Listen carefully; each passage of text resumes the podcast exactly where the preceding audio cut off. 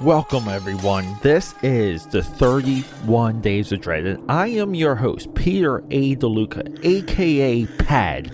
And this is where we do one horror movie a day for the entire month of October. That's 30, if you can't count, that's 31 movies celebrating the greatest genre of them all, the greatest experimentational platform of them all, the greatest young filmmaker discoverer of them all.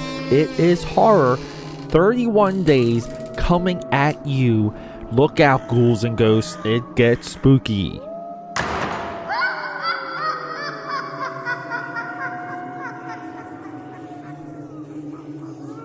All right, everyone, coming out of that intro hot. Th- this is what I call the telethon portion of the podcast. This is where I pitch myself to you for your support. Your support means everything to me because we're we're, we're fighting.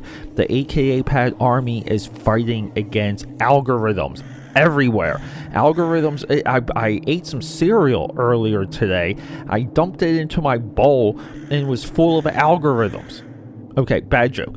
All right sharing this podcast, telling your friends about it, leaving comments, leaving reviews. This is how we grow AKA Pads Audio Audacity.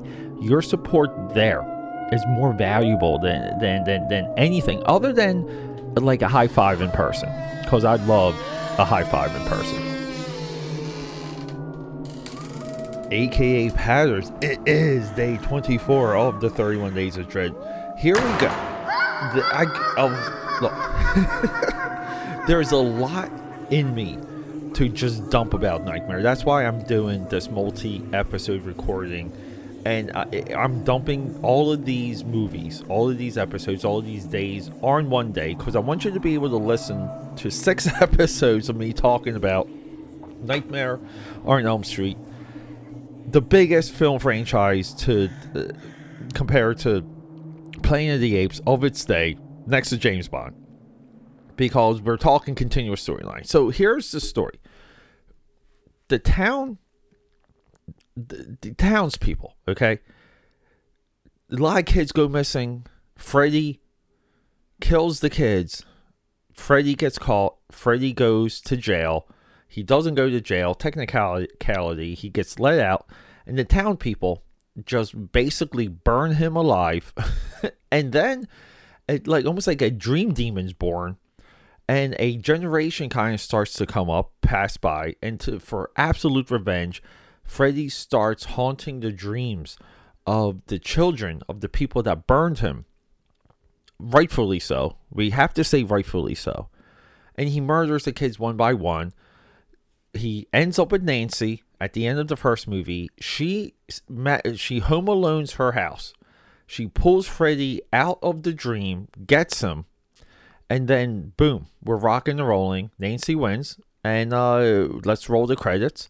And then the hook, the trope of every single one of these Friday the 13th movies, Nightmare on Elm Street, I always want to say Friday when I think Nightmare, is the last scene is going to be a dream sequence and Freddy is not dead. So from very early on, between the first movie and the second movie, a year apart, this reoccurring trope a way to signal signal to the audience that we're still in it that you cannot kill this guy but it's going to be fun watching people try and kill him.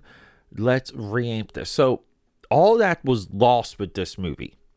Even though we we do have a dream book end segment uh, or book ending this movie meaning first scene and last scene echo one another pretty much same as the first movie. This will again will be a trope in almost every single movie but the last one. But we got Jack Sholder, David Chaskin. Wes Craven is not involved. He doesn't get re-involved into until the next movie. And the next movie is an all-star production crew. And now here we go. We get a little bit of the modern movement. The modern progressivism has hijacked Freddy's Revenge. And uh, they want you to think and believe and to feel. They want it bad that this is a movie with, with homoerotic visuals. And it's not. Okay, because our protagonist, our boy in this movie, Jess Walsh, right? Mark Patton. No. is is this. He's in love. He has a neighbor. There's someone he goes to school with. His love and his relationship with this movie drives the plot. Drives by what I mean by driving the plot. It drives where he is, how she's able to help him while he's realizing that Freddy is not only in his dreams, but Freddy is slowly possessing him. So we're in a little bit of a horror movie trope also because this is very comparable to the second Hellraiser, Hellraiser 2 Hellbound, meaning our villain needs to come back and he's got to possess someone and slowly turn himself back normal only to get his ass kicked to him by the third act. Here's the thing though. Some of these, you know, progressives and whatever.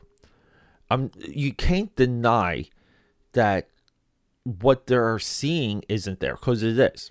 But we have to go with intent. And there is there is a scene in this movie where our protagonist goes into what you would call a gay bar. No big deal. But here's the thing. This bar, these scenes are very similar, very similar to a lot of 80s movies. Even Terminator. Terminator has these very similar scenes and the reason for this is because this underground nightlife was what all the kids were talking about, and we have to put it into movie. And the only difference between Terminator's portrayal and this movie's portrayal, and look, there is a long list of this.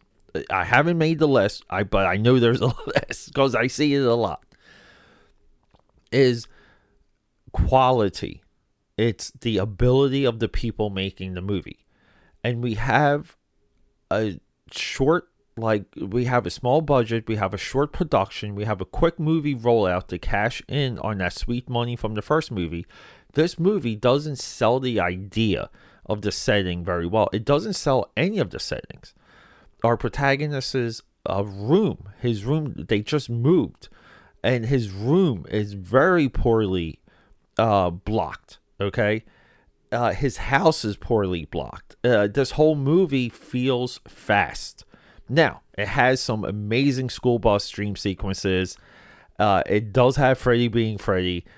Really cool stuff. The end of this movie, keep in mind, it's the love of the girl and and and Jesse, our protagonist, that that that defeat evil until we get to the next dream sequence and we have a looped dream sequence as we spoke about with the last episode. Now, real quick though, let's can can we just discuss box office? So here here's what happened. Look, tell me if this isn't a common pattern. People think these people don't know what they're doing. So Nightmare 84 makes you know, like worldwide, $57 million. The second one, Freddy's Revenge, comes in worldwide at $30 million. Now, keep in mind, worldwide box office, not what it is today. So we have a 0.5 drop off. If that happened today, the third movie probably would never get greenlit. It wouldn't. But these movies were made economically. They were made very cheap. They were made very fast. This was made for three million dollars, and you got a three million, thirty million dollar return. They're they're still milking the nipple. The third one, Dream Warriors, forty four million. Right budget, maybe five. Next movie, six point five million box office 50 million. Even Nightmare 5, The Dream Child, which is this is now the turn of the franchise. It's hard to recover from this movie as we would see with Freddy's Dead.